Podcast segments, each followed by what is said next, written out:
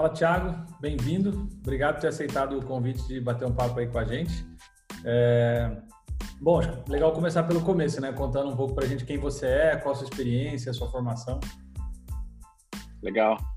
Olha, é um prazer, cara. A gente tem uma, uma história junto aí, junto a menu, então super legal estar aqui batendo papo contigo. Falando rapidinho da minha história, né? Eu basicamente minha vida toda foi empreendedora. Tive agência de marketing digital, depois fundei uma startup dentro é, da agência, a gente recebeu investimentos, então tem esse lado de relacionamento com o investidor que quando moleque é muito difícil, continua difícil depois, por aí vai. É, depois eu acabei indo para o mercado, depois de alguns anos empreendendo, e aí assumi algumas posições de Head of Growth em algumas startups. Né? Então, meu papel lá era basicamente ajudar no crescimento e também para um lado de construção de marca, que para mim são coisas que andam bastante paralelas. É, na sequência, eu fui para uma aceleradora, então a ideia é que eu montasse uma unidade de negócio lá dedicada a atender é, startups, pequenas e médias empresas, num processo mais complexo, né, mais completo, desde gestão a marketing e por aí vai. E na sequência disso, assumi um fundo de investimento também dessa aceleradora, que era para atrair as startups e ajudar no processo de crescimento mais rápido dela. E paralelo a isso, eu dou aula de Growth Marketing na Terra, que é um curso super legal que acho que você conhece. E recentemente eu assumi é, a editoria de startups e nova economia do canal Tech. Então estou escrevendo lá sobre nova economia, startup, inovação. Então esse é um pouquinho super resumido do histórico. Legal, é, é bastante coisa, né, no dia a dia assim. E, e, cara, quando a gente fala de nova economia, né, acho que essa é uma expressão que está circulando bastante agora. É, o que, a gente tem que esperar disso? Assim? O que, é nova economia? O que, o que é essa enxurrada de digitalização que a gente está vivendo ela vai trazer ou já trouxe? Né? Qual que é o reflexo disso na economia real? É uma economia que corre paralelo? Né? Acho que ainda tem um pouco de né, da percepção talvez é, pesada nossa pelo fato do Brasil não ser um grande produtor de tecnologia, né? A gente está se transformando, se reinventando nisso, mas é, como é que se enxerga esse, esse momento da nova economia? O que, que é essa nova economia propriamente? Legal. Cara, eu costumo dizer o seguinte: para mim tem duas coisas que são muito marcantes na nova economia, tá? Uma coisa é a tecnologia chegou, o digital chegou, a internet chegou, o 4G chegou, então as coisas automaticamente já vão se transformando. Porém, para mim não é só isso, tá? Isso é o grande impulsionador. Eu acho que a mentalidade mudou, né? Que a gente brinca que é o mindset. Então, o mindset das pessoas mudou porque o comportamento dos clientes mudou. Então, quando o comportamento e os hábitos mudam, não é que existe uma grande disrupção que veio do nada. É que a demanda mudou, os clientes estão consumindo diferente e a nova economia percebe isso mais rápido. Então, quando você olha uma cadeia inteira de produção, né, que vai da indústria ao varejo, o que, que as startups fizeram? O que, que a nova economia fez? Eles começaram a olhar essa, essa, essa cadeia completa e começaram a pegar um pedacinho disso e, de, e se propuseram a fazer melhor do que os, os grandes players faziam. Ou seja, bom, o, o, iFood, por exemplo, os próprios meios de pagamento novos. Cara, quando você olha a cadeia toda, às vezes o varejista tinha que cuidar de ponta a ponta. Então a indústria produz, depois tem outra transportadora que entrega, depois tem o meio de pagamento, depois tem a entrega, tem o pós-venda. Então é uma cadeia muito grande e as startups, a nova economia começou a entender o jeito novo de fazer as coisas partindo do cliente. Então ele vai lá, olha toda a cadeia, entende o que, que ele pode fazer melhor num pontinho e depois, óbvio, que ele vai aumentando. Então, por exemplo, acho que vocês são um exemplo claro de nova economia, né? A tecnologia está aí, a gente já sabe, os grandes também usam. Só que vocês vêm com uma cabeça diferente. Vocês vieram de grande indústria, entendem como o negócio funciona. Só que vocês se propuseram a fazer um pedaço disso melhor do que eles. E aí, quando eu falo de mindset, é vocês são mais ágeis, vocês testam mais, vocês têm o ego mais baixo, então tem menos verdades e mais hipóteses. E isso a gente começa a testar muito rápido, então a gente aprende muito rápido e se adapta muito rápido ao cliente. Então, acho que fazendo um paralelo, né? Antigamente, como se fazia um produto ou, ou um negócio? O que, que é bom para mim? Como é que eu vou ganhar mais dinheiro? Hoje não dá para ser assim. Então, como é que a gente faz hoje? Você vai ao mercado, entende a dor daquele cara, pega os insights dele e aí sim constrói um modelo aderente àquele novo cliente. Aí, de novo, existem milhares de metodologias, eu sou menos é, para o lado de grandes teses e mais para o lado prático. Então, para mim, a prática da economia é muito teste, aprendizado, ego baixo, time, cultura. Então a gente começa a fazer isso muito rápido. E aí, cara, cultura, gestão, isso já é falado há muito tempo. As grandes empresas já têm modelos de gestão, cara, há anos, né? Se fala de cultura há anos. O que acontece é que a gente começou a ser mais ágil, mais flexível, a entender mais o cliente. Você começa a ter uma cabeça diferente de como fazer as coisas. Então, acho que é, nova economia, para mim, é isso. É muito mais de mindset e jeito do que da tecnologia em si. Acho que um, um, um, jeito interessante da gente pensar uma analogia é, sei lá, a gente imaginar um supermercado. Um supermercado há 15 anos atrás era só um supermercado. Né? Hoje, dentro dele, você tem milhares de empresas operando. Tem uma empresa que faz só o monitoramento das gôndolas, tem outra que faz só o sistema de frente de caixa e tal. E não é distante a gente pensar que há 15 anos atrás muitos supermercados funcionavam com sistemas que foram desenvolvidos pelos, sei lá, sobrinhos do dono, assim, né? Então a gente tinha é, uma, uma verticalização maior dos negócios, porque o capital parece que era mais difícil de acessar, era mais difícil começar um negócio novo, né?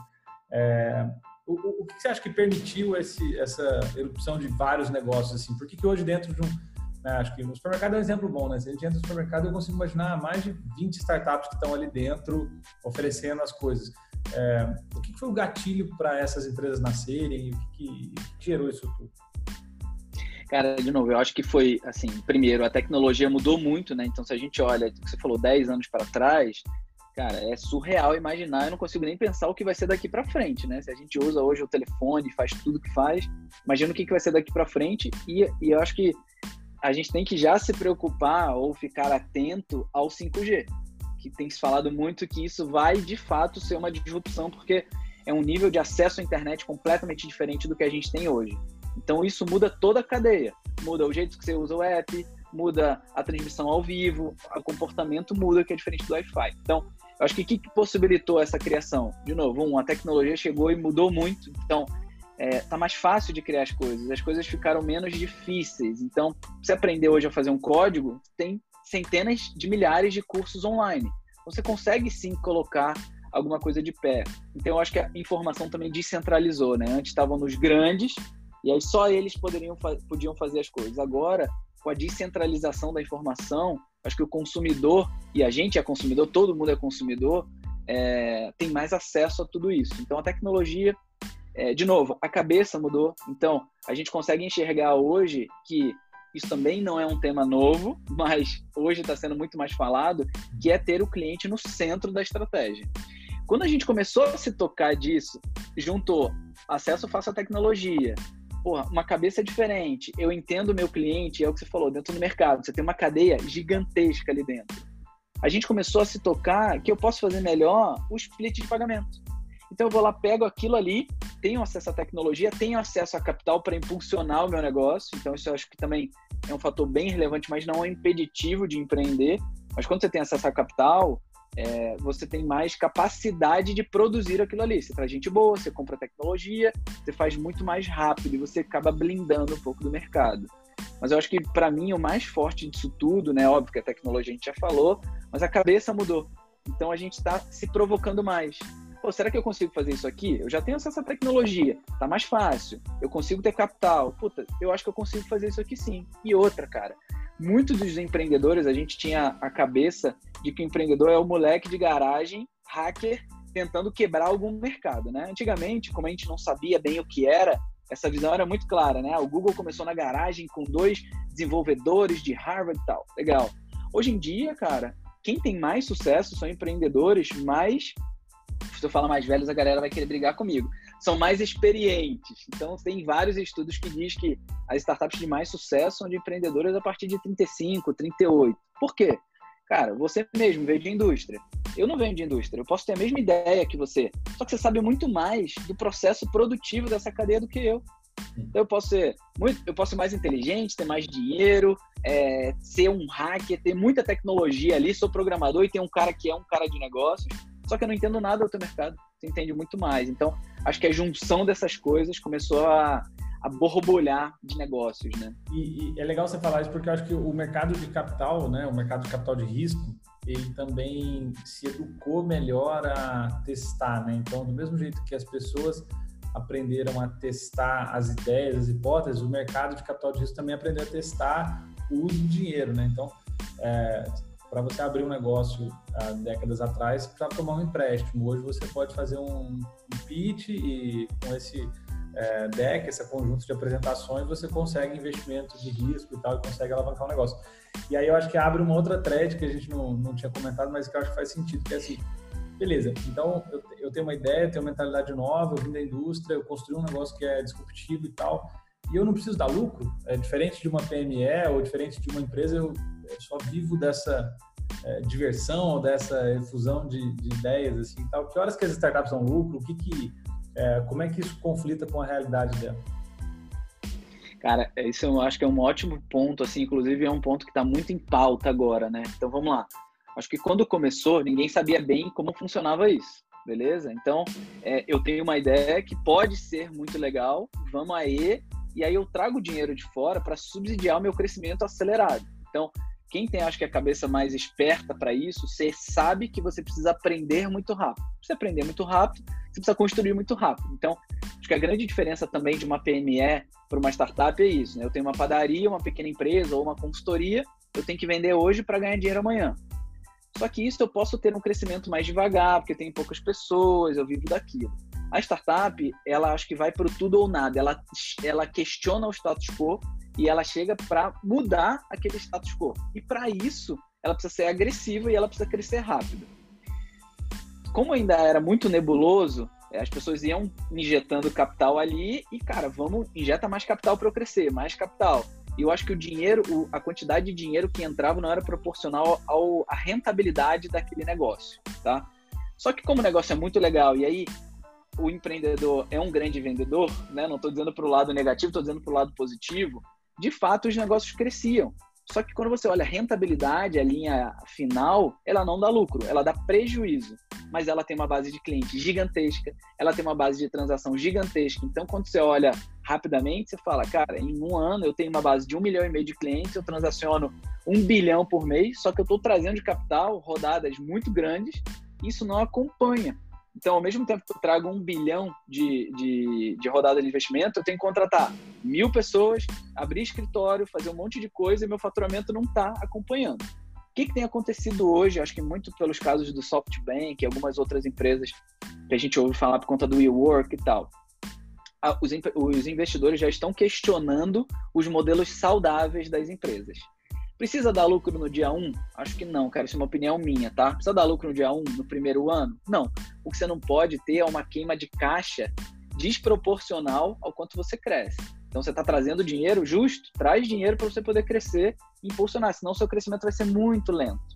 Agora, você não pode trazer dinheiro a ponto de você não corresponder à expectativa. Aí, de novo, tem que dar lucro? Não. Mas, cara, as tuas contas precisam estar minimamente equilibradas ali para você ser saudável e uma empresa que pode ser vendida e uma empresa que você talvez possa. Isso é um outro assunto que tem se falado muito. Por que, que os empreendedores não podem viver das startups? Por que, que todo mundo já cria um negócio pensando em vender? Antes não era assim, cara. Você constrói uma empresa e ela se torna uma empresa grande, você vive daquilo, você constrói carreira e a empresa dá lucro e ela vira uma SA. Hoje, a maioria dos empreendedores já constrói uma empresa querendo vender.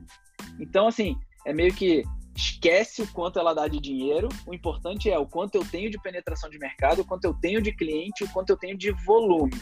Mas tá dando prejuízo de 5 milhões? Beleza, eu vou vender essa empresa. Só que agora os, os investidores, não vou dizer que eles estão mais espertos, porque eles sempre foram espertos pro lado positivo, mas eles estão mais questionadores, porque daqui a pouco o negócio quebra. Sim. Então, acho que esse é o paralelo e eu acho que tem, você abriu dois pontos que me chamaram bastante atenção. Um é a respeito do, do lucro unitário, né? Eu acho que a empresa ela não precisa dar lucro é, absoluto na última linha, mas é, unitariamente o modelo tem que estar sustentável. Então, quanto eu gasto para adquirir um cliente, quanto esse cliente me dá de lucro, esse unitariamente dá lucro, né? Então, é fácil fazer a conta, né? Se você, sei lá, produz bolo, né? Quanto custa um bolo e quanto você gasta para adquirir um cliente no Instagram e quanto tem de lucro ali. Ah, mas eu tenho, sei lá, outros, outros custos que não fazem eu ter lucro agora. Tudo bem, mas com a escala você vai atingir. Então, acho que essa é, perspectiva do lucro unitário, é, muitos empreendedores, é, de maneira consciente, hora inconsciente, é, maquiavam esses números para poder construir teses de que o negócio estava crescendo de maneira positiva. Acho que os fundos hoje estão um pouco mais atentos, eu concordo contigo, tem razão. E, e, e a outra é, é a, a, perspectiva do, do, empreendedor querer ficar na empresa é, passava uma imagem ruim, né? Eu, eu divido minha, minha história pessoal assim, com, com, falando com vários fundos, é, fundos aqui no Brasil, fundos na China, e os, e os fundos falavam, mas você quer ficar os próximos 20 anos? Eu quero. Ah, então talvez você não seja um bom empreendedor, porque você não está preparado para abandonar o seu, o seu filho, o seu negócio. Tá? Ah, poxa, tá, eu, eu posso aceitar uma gestão mais profissional, eu posso aceitar que pessoas venham aqui me ajudar, mas é, não, não pode ser um defeito querer ficar na empresa, né? Então, eu acho que isso, essa perspectiva também de de, de, ter uma empresa que é sustentável, ela tem mudado aos poucos, né? Acho que esse é um, ponto interessante. É, e, cara, eu acho que esse ponto é o seguinte, é, vamos pensar aqui numa empresa gigante, tá? Google. Os fundadores saíram agora. Quer dizer que você não vá levantar capital e trazer, você falou, gestão profissional, executivos de fora. Você pode vender, óbvio, pedaços da sua empresa. E, de novo, eu acho que nesse mundo não tem certo e errado. Tem que você quer e o que dá certo e o que você não quer. Pode querer vender ou você pode não querer vender. Então você pode querer vender um pedaço da empresa e se manter como controlador. Não tem certo e errado. O que eu acho que é o, é o gatilho disso é assim, e as empresas da economia tradicional são muito boas, vide Arezo, vide Magazine Luiza e etc. Os caras têm uma mentalidade de que a empresa precisa dar dinheiro. Ela não tem que ser uma empresa só é, que traz muito cliente, gera muito volume. A conta precisa fechar, que é o que você falou. Bom, eu produzo isso, ou eu, sei lá, sou um varejista e eu compro produtos e eu vendo, quanto eu tenho de margem aqui, o quanto custa para eu vender esse produto. Envolve aí todas as despesas que você já sabe, inclusive a aquisição é, desse novo usuário. A lógica muda um pouco quando você vai para produto digital, é, plataformas de assinatura recorrente e tal, mas no final da linha, cara, você precisa dar lucro, daqui a um tempo, pelo menos, entendeu? Então você precisa provar que o teu produto é uma demanda de mercado, que você supre uma dor desse cliente, mas que também é um modelo sustentável. Então, existem vários questionamentos, vamos falar do e-work. Cara, eu não sei ainda se é um modelo sustentável ou não. Por quê? Quando a gente olha a Regos, que é a maior empresa de escritório compartilhado do mundo, que tem, sei lá, 20 marcas no portfólio, os caras são empresas SA, dão lucro todo ano e tem mais de 5 mil escritórios. Quando você olha para o WeWork, o modelo é igual. Por que esses caras não estão dando dinheiro? Então, tem coisa errada no meio do caminho, né? E a gente viu várias matérias de coisa errada, mas também porque eles trouxeram tanto capital e tão rápido você não consegue crescer tão rápido a ponto de suprir o capital que você traz. Então, você traz muitos bilhões de dólares. Cara, o WeWork você precisa alugar o escritório, montar o escritório, é, trazer gente, contratar pessoas. Você não cresce nessa velocidade. Então, acho que é importante você ter um equilíbrio para dizer, olha, realmente eu consigo, esse modelo para de pé, então eu tenho que trazer mais dinheiro para isso. Então, meu ponto de vista também, quando você vai trazer capital, e tem várias outras empresas, a gente fala só de startup, tem várias outras empresas levantando capital, inclusive PMEs, tá? Então você não vou falar de modelo de franquia, mas sei lá, você tem uma ideia de ter uma padaria diferenciada e tal. Cara, você também traz investidor, que é gente da sua família ou não, são investidores profissionais, você traz para montar o teu negócio. É, você precisa provar que aquele negócio ali para de pé, que ele pode dar dinheiro e que você pode viver disso ou vender para uma grande rede ou não vender. Então, é, acho que o, o, gatilho é sempre esse, né? O quanto esse modelo para de pé ou não. Se não para, cara, é melhor. Enfim. E o Excel aceita tudo, né? Então você vai lá e coloca no Excel uma projeção de receita.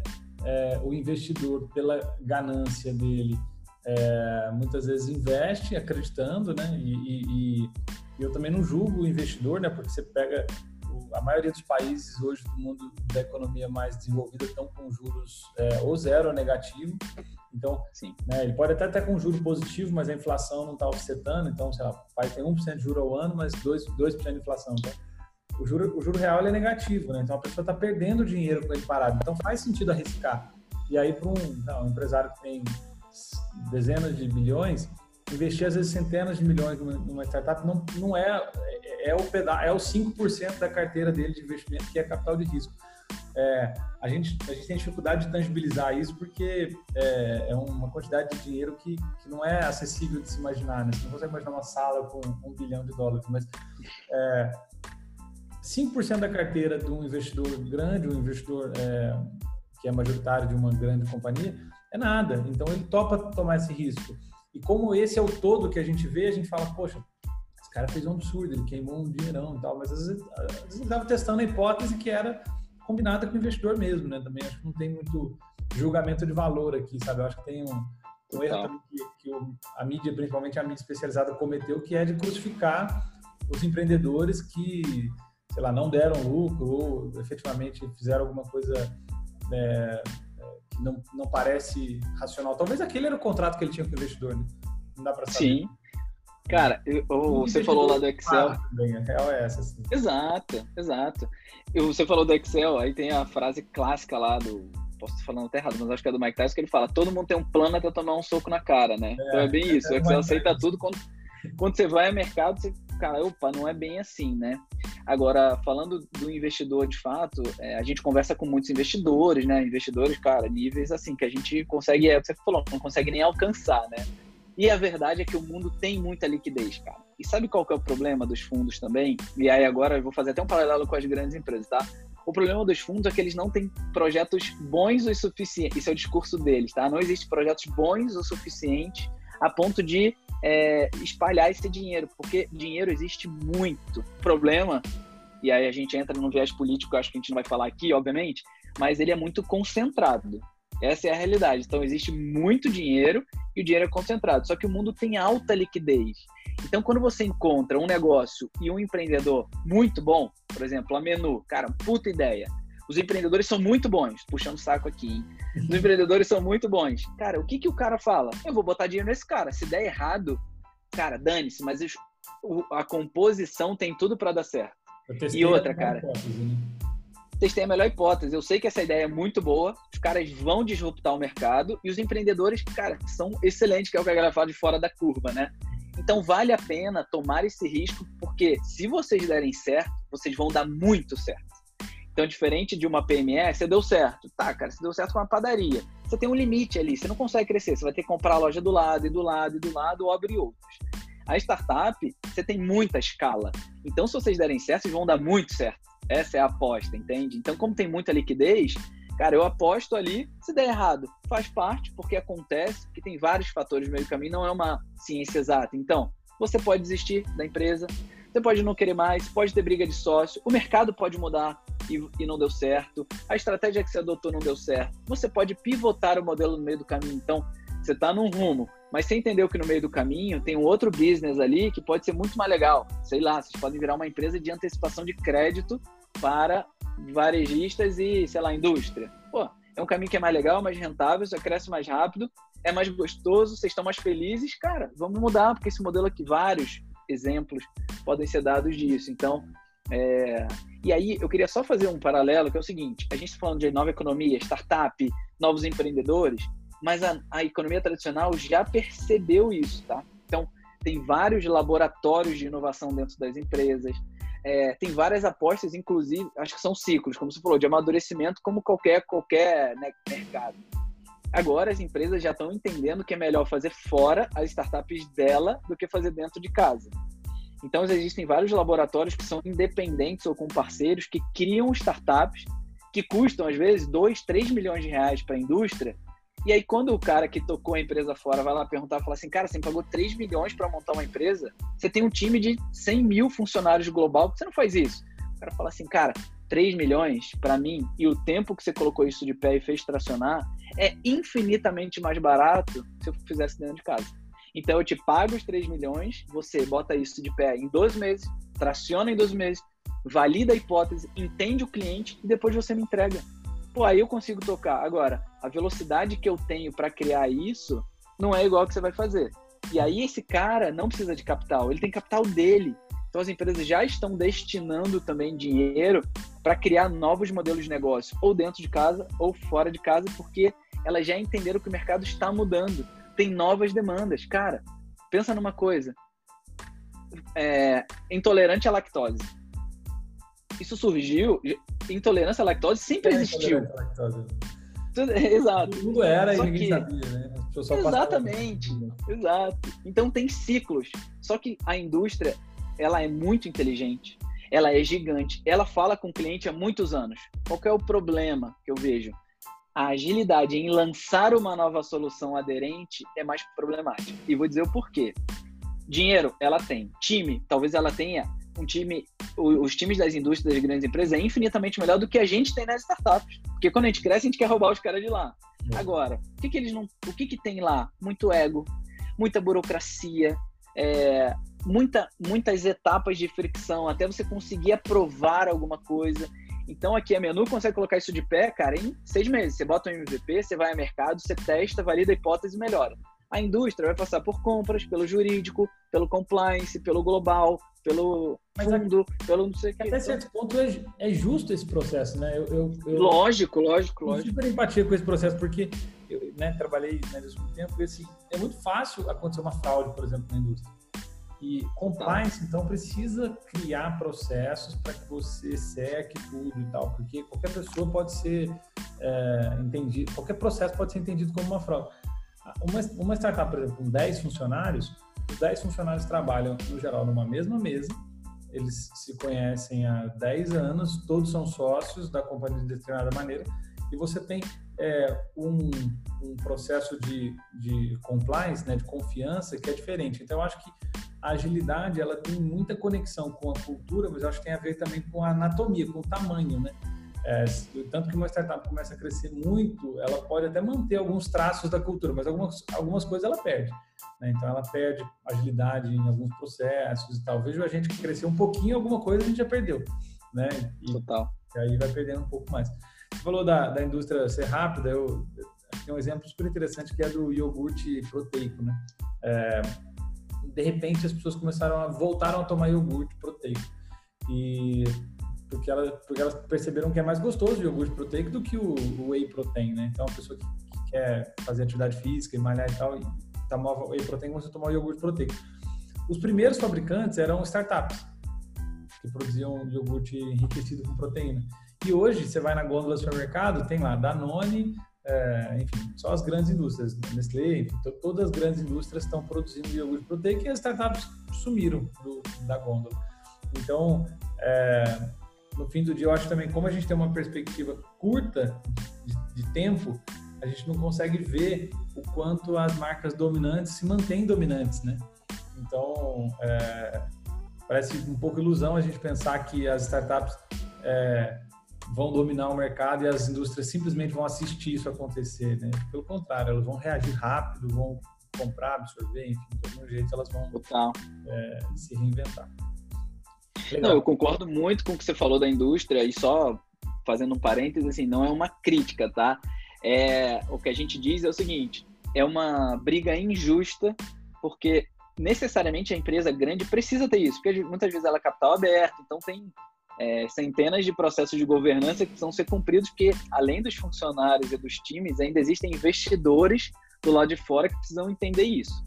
Só que quando a gente fala da construção e de ser rápido e de lançar muito rápido, a briga é injusta, porque a startup é o que você falou, cara, eu tenho 10 pessoas. Agora, o poder da indústria é infinitamente maior. Agora, o que, que é melhor para ela? Pô, Léo, você fez a menu, você construiu, você ralou pra cacete você, e tem um detalhe, você é dedicado exclusivamente a isso. Então, obviamente, pelo menos durante um período, você vai ser muito melhor do que a indústria se ela lançar agora. Você ter o ciclo de aprendizado é muito mais rápido eles fazem um trilhão de coisas. Então, o que é mais fácil para ela? Lançar fora, ou cumprir todas essas barreiras, ou até comprar você.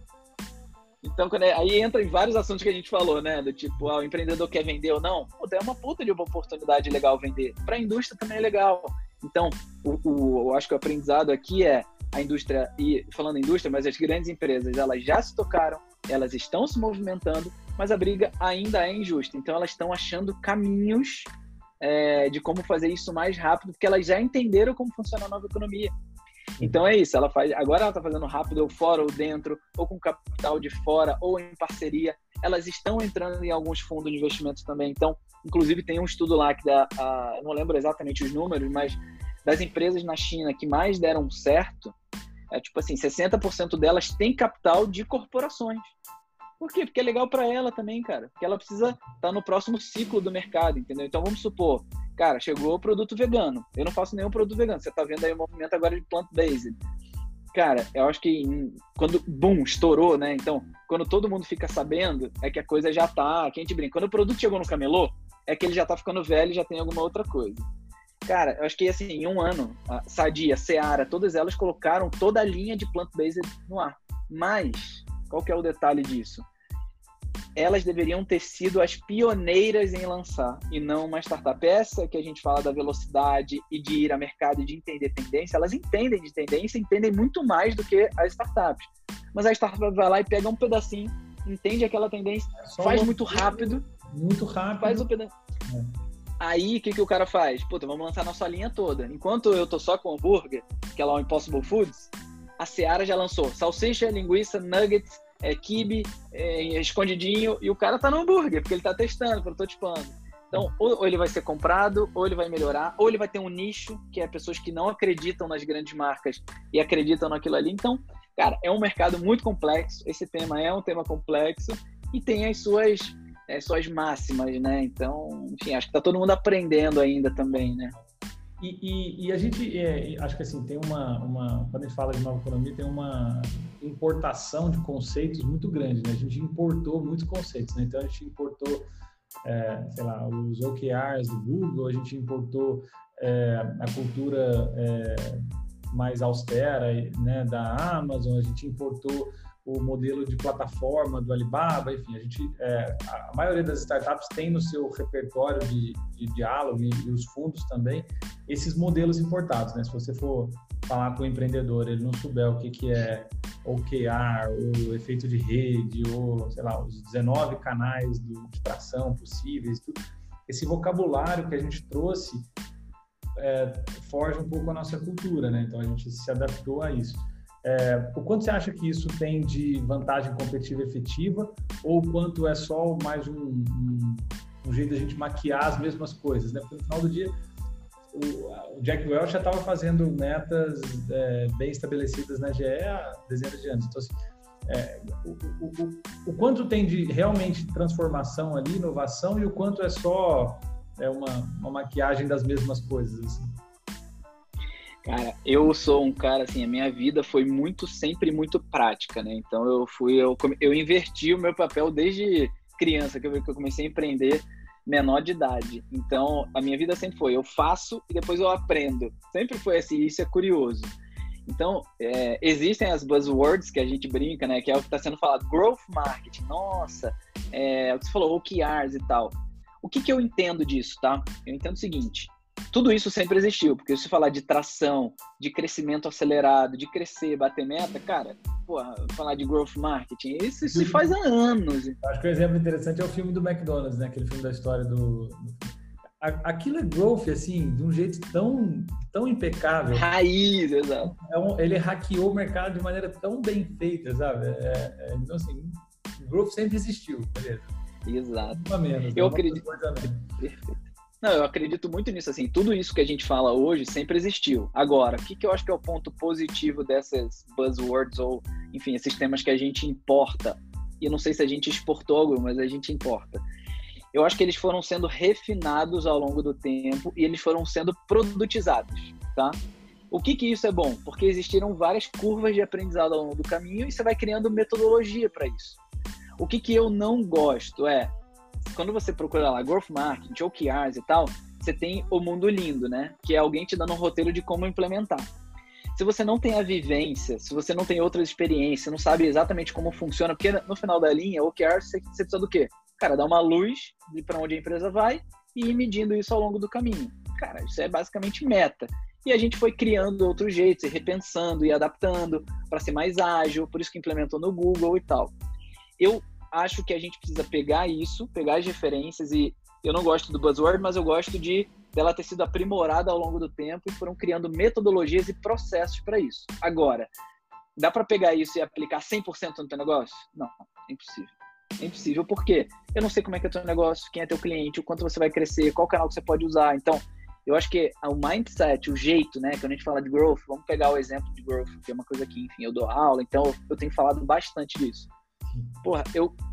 É só atração? É só canal de aquisição? É só venda? Cara, não, muito pelo contrário. Você tem integração entre produto é, e marketing.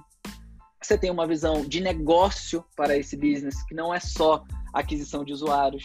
Você tem um processo muito robusto hoje de retenção desse usuário. Então, eu acho que é legal pegar o processo, porque foram feitos milhares de testes foram encontrando, os caminhos, encontrando caminhos, e, e o jeito de pensar.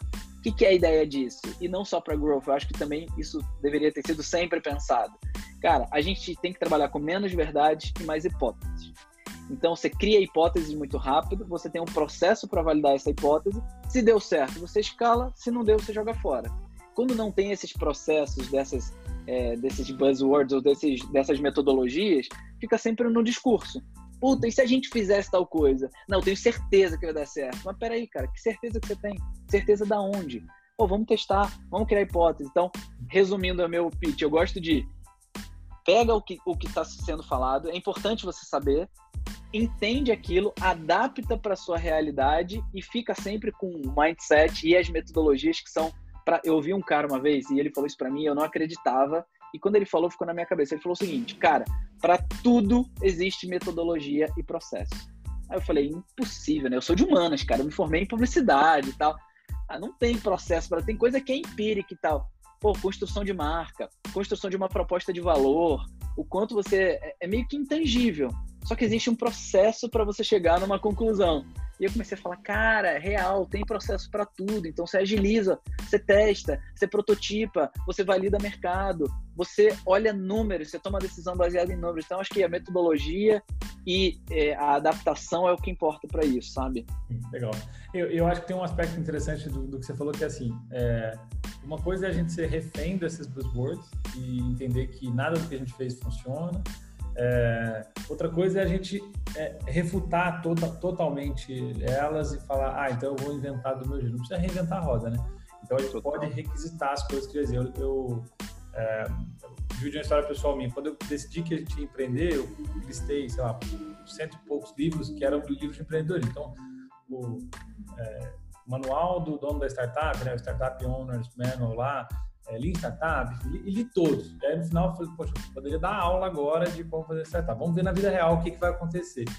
Então eu acho, é, assim, a, a, minha visão, a maneira como eu enxergo é, eu acho que não se alimentar de conteúdo é tão prejudicial quanto ser refém do conteúdo, né? Eu acho que tem que ter esse balanço, que é exatamente o que você disse, que é eu sei que existe, mas eu escolhi usar ou escolhi não usar, né? Agora, não saber e, e ser pego de surpresa aí é, é, é complicado. E, e Tiago, acho que assim, conectando com o próximo ponto que você falou de marca, é, quando você monta uma startup, assim, eu, é, a Menu, por exemplo, o nome da Menu nasceu numa viagem de avião. Eu estava viajando e falei, o que, que, tem dentro de um restaurante? Tem garfo, tem faca, tem não sei o quê. E tem empresa que chama The Fork, né? É, é acho que Sim. o processo que eu usei, alguém usou também, né? Eu falei, tem The Fork, tem iFood, tem Food, né? Então, tem não sei o que, tem menu. Nossa, tem menu. E ninguém chama menu. Eu, eu lembro que eu marquei a bolinha assim, falei, ah, menu, gostei. Isso aqui, isso aqui vai ficar de. Pode ser que ele seja usado depois. E aí continuei anotando tudo, tudo que tinha dentro do restaurante que eu imaginava. É, e assim nasceu o nome da menu.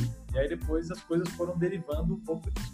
É, o quão importante é para uma startup, para uma solução, ter uma marca estruturada, ter um nome, ter uma proposição de valor, ter é, essa estrutura, assim. No nosso caso, eu, eu, confesso que foi meio na sorte. Talvez foi, acho que não foi tanta sorte assim. Eu tinha lido que isso podia funcionar, mas é, foi quase na sorte, vai. Mas o, o quanto você acha que para quem está começando a empreender, é, isso é um ponto importante? Isso deve ser preocupado em que horas fazer? Né? Ah, eu comecei uma startup, tem um ano de startup, mas o nome é horroroso. Eu mudo, não mudo? Acho que tem alguns questionamentos assim com relação a isso. É, o quão importante isso é de fato? Cara, vamos lá. Eu acho que antes, até dentro dessa pergunta, mas é o seguinte: o que, que o empreendedor precisa ter na sua alma, no seu jeito? Ele precisa executar. Então, tem várias coisas que têm nomes horrorosos que foram sendo mudados, ou marcas muito feias, né? Então, é, cara, se, se, você não tem vergonha do teu primeiro produto, eu sou péssimo de nome, eu não lembro as referências, mas enfim, se você não tem vergonha do teu, foi o cara do LinkedIn, não lembro. Foi? Acho que sim, acho que sim. Tem que você não tem vergonha do teu produto, você lançou Exato. pagar demais, né? Exato. E aí eu acho que tem algumas armadilhas nesse meio do caminho. Então, você não, de novo, falando das metodologias lá, parece que você toma isso como máxima, né? Então tenho que fazer um produto feio, lançar ele ruim para eu melhorar depois? Não, cara. Quer dizer que você tem que entregar o melhor que você pode para você entender se o teu produto tem validação de mercado, ou seja, será que as pessoas realmente compram? Então, eu acho que nesse processo, assim, é, quando você cria a sua proposta de valor, a sua promessa principal, não é que não importa o nome, não é que não importa a marca, importa muito. Mas eu acho que se você entregar o core, o coração do que você se compromete, não importa o como, vale muito mais do que você ter uma puta de uma marca legal, uma plataforma e tal, mas ninguém usa. O cara não sabe nem para que serve. Você não gerou valor nenhum para ele. Então acho que a preocupação maior, e aí quando a gente fala de marca, para mim, aí muita coisa acho que é meu perfil de pensar, marca para mim vai muito além do nome, do, da cor, é, da tipografia, eu acho que ela é uma plataforma. Então, até pegando o exemplo do que a gente fez aí na Menu, né? A gente, para quem está assistindo a gente, eu, Léo, eu toquei um projeto lá com a Menu que era um pouco para pensar isso, né? Nessa arquitetura de marca e tal. Então, eu acho que a marca é uma plataforma e precisa estar muito claro a sua proposta de valor. Isso o cliente precisa entender interagindo com você. Então, tirem da cabeça que marca é, nossa, meu nome é esse e minha logo é essa. Cara, marca é muito mais, é a linha de produto que você tem, como é que você se comporta, como que você entrega isso para o teu cliente, o que, que você se comprometeu enquanto marca, se a gente fosse fazer um paralelo, né? A marca é uma pessoa. E eu estou fazendo um acordo aqui com você, Léo. Cara, eu vou te entregar isso desse jeito. A marca é a mesma coisa, só que você comunica de jeito diferente. Então, só que você está se propondo a entregar alguma coisa. Então, vamos lá. É, menu. Você poderia ter feito a menu inicialmente pelo WhatsApp, não é? Porque o que, que você faz? Eu conecto uma ponta a outra. Né? Eu conecto o, varejista com a indústria, o cara quer comprar isso, ele compra isso aqui, beleza, posso fazer pelo WhatsApp. Essa é a sua proposta de valor. O como, você vai melhorando a experiência ao longo do tempo. É pelo app? É por telepatia, teletransporte daqui a pouco? Cara, pode ser. Agora, o que, que você se propôs a fazer? E isso gera a experiência de marca que aquele cliente precisa. Então, acho que na hora de pensar na marca, pô, o nome é super importante. Eu trabalhei no mercado Bitcoin. O cara que criou, é o Rodrigo Batista, foi gênio. Por que, que ele foi gênio? Porque o nome é Mercado Bitcoin. Então, quando ele pensa em SEO, indexação orgânica, estratégia de growth, de crescimento, quando você vai lá procurar sobre o mercado de Bitcoin, o que é mercado de Bitcoin? O que é Bitcoin? Ele aparece porque é o nome dele. Então, tô dando o extremo aqui, sabe? Mas eu acho que a preocupação é muito assim, vou criar um negócio. Você precisa ficar três meses pensando no teu nome? Cara, às vezes não.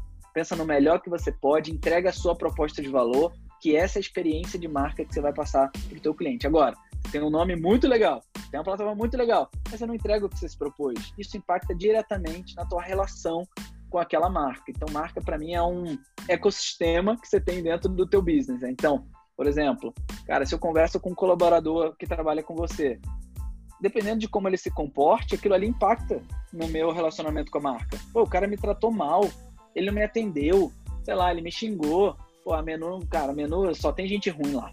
Isso também é marca. Pô, como é que a, a, mensagem que você passa na Globo que vocês fizeram agora, ou no Instagram, ou como você fala comigo, isso também é marca. Isso me traz uma sensação. Você fala palavrão, você fala gíria, você fala porque junto ou porque só PQ. Você gera experiência comigo. E óbvio. A, que é o que a gente falou lá atrás. Como um todo, né? Total só fechando o que eu te falar, é, quando a gente falou lá atrás, é, acho que o comportamento da marca, a gente precisa saber muito bem com quem você fala. A marca quer falar com quem? A sua proposta de valor é para quem? Normalmente, quando a gente vai conversar com o empreendedor, é assim: você vende para quem, cara? Aí o cara fala: eu vendo para todo mundo. Então você poderia falar: eu vendo para todo mundo que tem um varejo. Puta, mas peraí, não é bem assim, né? Então a gente estava conversando aqui um pouco antes. Puta, eu, hoje eu não atendo a pessoa que faz bolo em casa que não tem CNPJ, mas ela também é um varejista, só que um outro formato. Então, a mensagem para ela, o que eu digo é o seguinte: a tua proposta de valor é praticamente a mesma, você vai só mudando um pouquinho. Agora, é, o que gera valor para aquele cliente, ou a ação dele de comprar, é diferente. Então, o que gera valor para mim é diferente do que gera valor para o cara que tem uma rede de pizzaria. Vamos supor que eu tenho uma pizzaria. Talvez a entrega para ele é, na hora exata não seja a minha ativação, mas para mim é. Porque se eu não receber na hora, eu não entrego, porque eu só trabalho de 6 às 8. Então a ação dele, a mensagem é diferente, mas a sua proposta de valor é a mesma. Cara, eu entrego, eu conecto você com a indústria desse jeito aqui. Puta, legal. Agora, o que, que faz ativar o meu interesse em comprar com você? É como se fala comigo, a mensagem que você me dá. Isso é marca, meu ponto de vista, tá? Então. Não, eu acho que faz todo sentido. E é legal conectar isso com, com o fato da gente ter na cultura da, das, da nova economia a interação constante, né? Então, você lançou um nome, ele não é bom? Intera depois, melhora. Lançou uma logo, ela não tá bonita, melhora depois, né? É, a gente está vendo um cenário, hoje, hoje, exatamente hoje, a gente está vendo um cenário desse na menu, que é, a gente está subindo é, aplicativo numa determinada plataforma e a gente não estava com as fotos, com as melhores fotos. Aí a gente leu o termo de uso lá e falou, dá para trocar, tá? Fica tranquilo, pode subir qualquer, qualquer coisa. Não é qualquer coisa, mas sobe que depois a gente troca. Sim. Então essa interação constante ela é interessante. E aí eu fiquei pensando, o empreendedor ele ele até sabe da interação constante. Ele leu em algum livro, ou ele ouviu falar, ou ele tal, mas na prática, é, é, dividindo minha experiência pessoal, é muito doido como isso funciona. A interação constante, você fala assim, então tá, eu vou ter uma startup ou uma empresa de tecnologia, eu vou interar constantemente com relação a ela. Só que se você ficar o tempo todo interando, você não faz nada. Então você tem que estabelecer um plano e tentar correr atrás dele. Estabelecer um plano e correr atrás dele de novo. E aí, quando que você para para fazer essa interação? É, acho que você deve ter experiências diferentes, mas na minha experiência é quando vai se acumulando uma série de probleminhas que você foi percebendo. Então, nossa, eu percebi que tem alguma coisa errada na marca. Eu percebi que tem alguma coisa errada no modelo de tração. Eu percebi que esse preço não está bom. Eu, e aí você vai acumulando essas coisas. E nunca é uma variável isolada. E aí, de repente, você, eu me observo pegando uma semana, parando tudo que eu estou fazendo, virando uma jogada atrás da outra para reajustar tudo aquilo e colocar no trilho de novo, falar não, agora está do jeitinho que eu acredito, com base nas informações que eu tenho hoje. Lá atrás eu não sabia o que eu sei hoje, então eu precisei passar esse tempo para aprender e hoje está do jeito que eu acredito. E aí, legal, segue mais um, uma jornada. Né? Então, sei lá, acho que nos últimos cinco anos isso já deve ter acontecido umas dez vezes, pelo menos. É, e aí a gente vai inteirando e, e, refazendo o negócio, né? Então acho que esse é um, um, ponto super interessante. E marca passa diretamente por isso, né? A gente nunca sabe como vai estar. Hoje a menu é de um jeito, pode ser que daqui a 10 anos seja, não seja mais laranja. A gente, a gente, trouxe uma pessoa de, de marketing que entrou no time e que tirou o cinza da menu. O menu ela era laranja e cinza, tanto que essa camisa está tá ultrapassada. É, e essa pessoa tirou o cinza e botou roxo no lugar. E é, no primeiro dia eu tomei um susto, assim, eu falei, cara, esse roxo tá fazendo no site? Coisa horrorosa. E aí depois eu acostumei e hoje eu acho lindo, assim. Eu falo, não faz sentido nenhum ser cinza, tinha que ser roxo. Sim, é, tá velho. É. Cara, eu acho o seguinte, eu concordo plenamente com o que você falou. É, falando do colocar na rua, você tem que colocar e testar, entender? Então, é, para o empreendedor dói muito, às vezes, quando você ouve a mensagem de uma pessoa que criticou.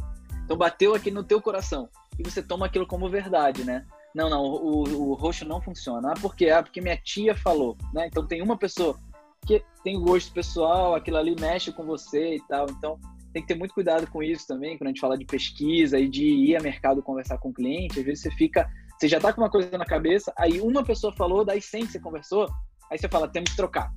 Peraí, cara, né? Assim, é menos o que você gosta, mais o que o teu cliente quer comprar. E eu acho que tem ciclo de amadurecimento, cara. Por exemplo, Magazine Luiza eles ainda estão na transição do Magazine Luiza para o Magalu, né? Então você vê que eles estão fazendo, mas ainda chama de Magazine Luiza, Magalu e tal. Eu acho que isso faz parte do amadurecimento do business. Então, você vai entendendo o teu cliente, você vai entendendo se você tem que ficar mais moderno ou não. Então, o nome ficou mais justo. Eles criaram a personagem e deram o nome para ela, que é uma personagem. Não dá para chamar Magazine Luiza, né? A pessoa Magazine Luiza não dá. Então, fez sentido para o contexto dele que eles testaram. E, cara, isso não é um processo de agora. Então, eu acompanho o Magazine Luiza há um tempão, porque ele, para mim, eles são case desde sempre. Desde o Luiza Labs, pô, já tem, sei lá, 10 anos, né? Então, não é uma coisa nova. Agora, os caras estão crescendo na bolsa, não perderam valor tal, mas por quê? Porque é um trabalho de anos. Eles mudaram a logo de uma hora para outra? Não. E, cara, você para pensar, Magazine Luiza é um bom nome? Eu não acho. Mas depois as pessoas se acostumam. E aí, se a experiência de marca fosse péssima, você precariza o nome. Só que o Magazine Luiza é tão incrível, eu sempre priorizo o Magazine Luiza, que o nome ele vira comum para você, é fácil, ele é amigável, já para. Coca-Cola. Cara, Coca-Cola, que nome é esse? Quando a gente tá falando de branding. Amazon, horrível. Só que você, é, é, o, a plataforma de marca que ele te entrega, Tão você bom. abstrai, exatamente, você abstrai um pouco isso. Então acho que você vai amadurecendo ao longo do tempo, vai fazendo seu rebranding, eventualmente muda o nome ou não. Você vai criando outras personalidades ali dentro da tua marca. Então, para mim, é, é uma questão de amadurecimento. Vai aprendendo, vai sentindo o que o teu cliente quer. O mercado muda, as marcas mudam, porque, cara, você está vivendo uma, uma, uma geração que é tudo quadrado. Agora mudou. Então, eu li uma, um texto esses dias e ele fala de um de caso antigo de usabilidade. Então, o que, que o cara fala? Antigamente, quando você construiu uma plataforma, né, quando o digital começou e tal, você precisava colocar o, é, o nome, ícone, o nome do ícone tinha o ícone mesmo, o, a personalidade daquele ícone e o nome. Então tinha que estar tá lá, é, carrinho. Você botava o símbolo de um carrinho e escrito carrinho de compras. Por quê? Porque as pessoas não sabiam o que ficava ali. Eu não sabia o que, que era carrinho. O que, que é carrinho? Carrinho é um carrinho, pode ser mil carrinhos. Conforme o tempo foi passando, a usabilidade foi melhorando, as pessoas já estão acostumadas. Pô, hoje o menu é o quê? Três barrinhas no canto direito e no canto esquerdo. Você não precisa dizer que ali é o menu. Por quê? Já virou comum, já é útil. Será que daqui 10 anos vai ser assim? Sei lá, talvez mude. Tem um, tem um, um produto que a gente está usando aqui que é o Fire Stick, que é, é como se fosse o Apple TV da Amazon e o botão menu do controle são três barrinhas já. Não existe mais o botão menu. Então você pega o controle da TV antiga, tá escrito lá menu, no, do, do Fire Stick só tem três barrinhas, não tem mais a palavra. Então, assim, a, a usabilidade do web veio para o físico. Então você tem um controle Total. e tem três barrinhas. O voltar é a setinha é, inclinada, igual é a setinha do voltar da, da tela, né? Então acho que tem essa, essa troca, essa importação, exportação é legal. E é um amadurecimento, cara. Não adianta você lançar, vamos lançar um negócio totalmente disruptivo agora. E eu não educo, eu não digo, eu não explico. O cara não sabe usar. E isso também envolve, voltando lá atrás no papo que a gente teve, isso também é growth marketing, né? Então, quando eu falei de interação entre produto e crescimento, é você tem uma aquisição muito boa, mas o cara entra e ele não está acostumado com aquele visual, ele não sabe o que fazer. O que, que vai acontecer? Ele vai sair então você não monetizou. Então, para mim, o papel de growth não foi cumprido. Então, acho que tem vários estágios de amadurecimento. E, de novo, eu acho que o grande recado aqui para quem quer empreender ou quem está empreendendo, é, gestor de grandes empresas ou não, é, cara, faz. Desarma, tira as suas crenças, né? Óbvio que não estou dizendo para você jogar fora a sua experiência ou os aprendizados, muito pelo contrário, mas eu estou dizendo para você desarmar as verdades e testar. Então, sei lá, falando de usabilidade, de growth é a mistura do todo. Pô, estamos lançando um app. Pô, eu tenho certeza que vai dar certo. Cara, desculpa, você não tem certeza de nada. A não ser que você tenha base de dados para dizer que aquilo ali funciona comparado a outras quatro, cinco coisas. E pode e também você comparou com... E pode mudar, exato. É isso. Você né? vai evoluindo, cara. Você vai evoluindo, evoluindo marca, negócio, o teu posicionamento, a própria cultura que você falou. Cara, você montou um negócio de 10 pessoas. Agora vocês estão em 180. Talvez tenham pessoas que já não sirvam, não sirvam uma palavra muito feia, tá? Que elas não estejam mais adaptadas ao novo momento da empresa.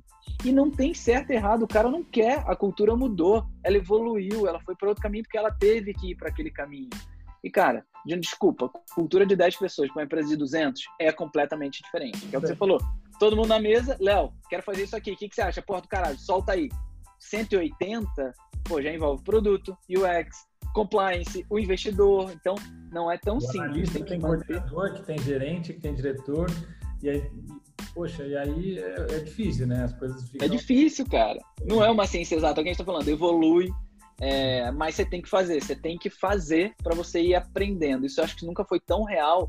E aí, eu acho que a nossa pauta também não é Covid e crise, mas eu acho que o, o, a pandemia, que não dá para a gente romantizar, muito pelo contrário, mas ela acelerou muitos processos de coisas que estavam estagnadas ou que foram forçadas. Então, quando a gente fala, eu fiz um texto esses dias para o Canal Tech que é a digitalização aconteceu. Digitalização é agora eu vendo online? Não, cara. Quer dizer que você tem a cabeça digital, quer dizer que você se comporta como uma nova economia. Por quê? Você está de casa, amigo. E aí, você teve que botar 200 pessoas em casa. O home office era, nossa, um problema. Tem gente que se adapta melhor, tem produtividade que cai, sobe. Não estou falando disso. Estou falando que você foi obrigado a colocar todo mundo em casa. Você foi obrigado a ter uma gestão descentralizada. Você foi obrigado a confiar mais nas pessoas. Você foi obrigado a crer mais nas pessoas. Já então, mudou algum hábito agora na quarentena, assim, que você tinha? De... Cara. Eu tô perdendo isso porque eu mudei um, cara. Eu era super resistente a, a usar várias ferramentas de comunicação. E eu não consegui agora na quarentena. Então, eu, eu na, na, empresa, as pessoas mais antigas vão me usar pra caramba, mas eu boicotava o Slack. Todo mundo usava o Slack e eu boicotava. Porque eu tinha tanta ferramenta, já tinha e-mail, WhatsApp, é, call e tudo. E eu falava, não, mais uma não, eu não consigo. O Slack eu não consigo. E aí na quarentena, eu não consigo mais passar na mesa das pessoas e perguntar como é que as coisas estão indo. E muitas pessoas eu não acho elas indo em outro canal. E aí o Slack eu precisei adaptar. Então, é, falando de gestão digital, assim, essa foi uma delas, assim, sabe? Eu acho que tem várias coisas, né? Cara, eu acho que é hábito de trabalho, não, porque como a minha vida sempre foi muito. tô é. na rua, vou para um cliente, vou para outro, então eu já tinha meus dias de, de trabalhar de casa ou lá do escritório, mas eu já estava muito o que eu acho que mudou muito, assim, tem os hábitos pessoais, e aí eu acho que isso também influenciou demais no resultado das empresas, porque você não sabe mais como o teu cliente está se comportando, você não sabe se ele está em pânico, ou se ele está bem, ou se ele tem estoque, ou se ele não tem, você não sabe. Então, acho que mudou um hábito de eu provocar mais os negócios que a gente tem aqui, das consultorias que eu faço, de vá conversar com o teu cliente, vá entender o momento dele, porque é diferente, o cara sai todo dia de carro, passa em tal lugar para tomar café, almoça em tal lugar, faz a compra, vai no shopping. Ele não está fazendo mais isso. Então, a cabeça dele mudou. Então, acho que pro lado dos negócios, isso pro lado pessoal, acho que mudou, mudaram coisas do tipo exercício em casa, é, eu estou cozinhando mais. Então, esses hábitos pessoais, sim. O hábito é, comunicação, acho que inflou muito agora é, celular, ligação de novo e call. Cara, é o tempo inteiro. Isso mudou demais, né? O tempo inteiro. E uma coisa que a gente falou, cara, que é engraçado, né? A sensação das pessoas era, puta, a acha que a gente vai trabalhar menos. Que depois começou o caos, né? Foram vários estágios. A sensação inicial era, a gente vai trabalhar menos porque a gente está de casa, é mais calmo. Pô. É, depois que a gente começou a conversar com as pessoas, é o contrário. As pessoas estão trabalhando muito mais e elas estão esgotadas. Porque o telefone não para, porque o WhatsApp não para, porque a videoconferência não para. Então você sai assim, é. com a alma sugada e você levanta da cadeira. Eu, por exemplo, 9, 10 da noite, eu tô me tocando que eu tenho que. Caraca, acabou o dia, sei lá, vou ver uma TV, vou comer e tal. Meia dúzia de flexão dormir, né? Exato. Mudou, acho que mudou bastante coisa de hábito e acho que uma coisa super importante também para quem vai assistir isso aqui é o que vai acontecer pós-pandemia, porque os hábitos vão mudar sim. Então, se você tem uma loja, um varejo, etc., é, você vai ter que ter uma percepção muito clara do teu cliente, de por que está perdendo venda, por que, que ele entra ou não na sua loja. Então, muitas pessoas vão ter muito mais preocupação com saúde, coisa que, cara, na boa, a gente se preocupava pouquíssimo. Saúde que eu digo higiene, né? Você ia entrar numa loja, você ia pensar em álcool e gel, tocar nas coisas. Não, você entra, vai lá, tá comendo e volta. Agora, talvez se você não tiver uma sinalização, você não disser para o teu cliente que atitude você está tomando é, em prol disso, o cara nem vai pisar na sua loja. Então, tem um debate muito grande sobre cinema. Ah, mesmo que o mercado volte, o cinema vai voltar? Não sei. Vão tirar a cadeira? Lá na Europa já tiraram, né? Estão tirando duas em duas cadeiras. Então, você tem espaço. Então, tem coisas que a gente precisa pensar do que vai ser pós. É, tem alguns setores que vão demorar muito né, para se readaptar. Show, por exemplo, é impensável, né? Show, total evento. Isso, sim, acho que a gente vai ter que pensar. Tem cabimento você imaginar isso nos próximos, sei lá, Exato. meses, né? Acho que vai demorar bastante. Tiago, cara, para a gente caminhar para o fim aqui, a gente está com o horário super apertado. Foi muito bom, poderia bater um insight vai gerando outro. Tinha várias coisas Legal. interessantes para te perguntar. É, acho que pode continuar num próximo. Mas, por último, assim, acho que é legal. É, onde você consome informação? Onde você se alimenta de conteúdo? O que, que te, é, que, que te prepara para você ser o profissional que você é hoje? Assim? Onde você está buscando conteúdo? Acho que é um, é um, um fechamento super legal que as pessoas deixam aqui de dicas e tal, e isso funciona super bem. Boa. Cara, eu tenho, assim, eu não vou falar muito de livro, que eu acho que isso é básico, depois eu acho que pode mandar os links e tal, mas enfim, os livros eu acho que são coisas super importantes pra gente, né? e tem os livros básicos e os livros mais avançados. Então, é legal ter livros também para você ir lendo, porque ali tem muito contexto, é muito denso. O que, que eu faço no meu dia a dia, cara? Eu tenho alguns rituais aqui de leitura. Então, eu leio muito, eu consumo muito conteúdo e eu tenho alguns apps aqui de leitura. Então, eu divido ele, o Google, eu tenho o Google, Google News, eu esqueci o nome, se é Google News, vou até ver aqui para, enfim. É, Google Notícias, isso, Google News.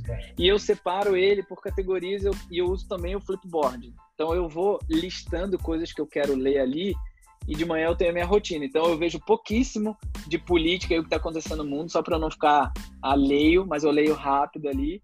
E depois eu vou muito mais para negócios e startups, inovação. Então eu separo categorizado isso. O que, que eu leio?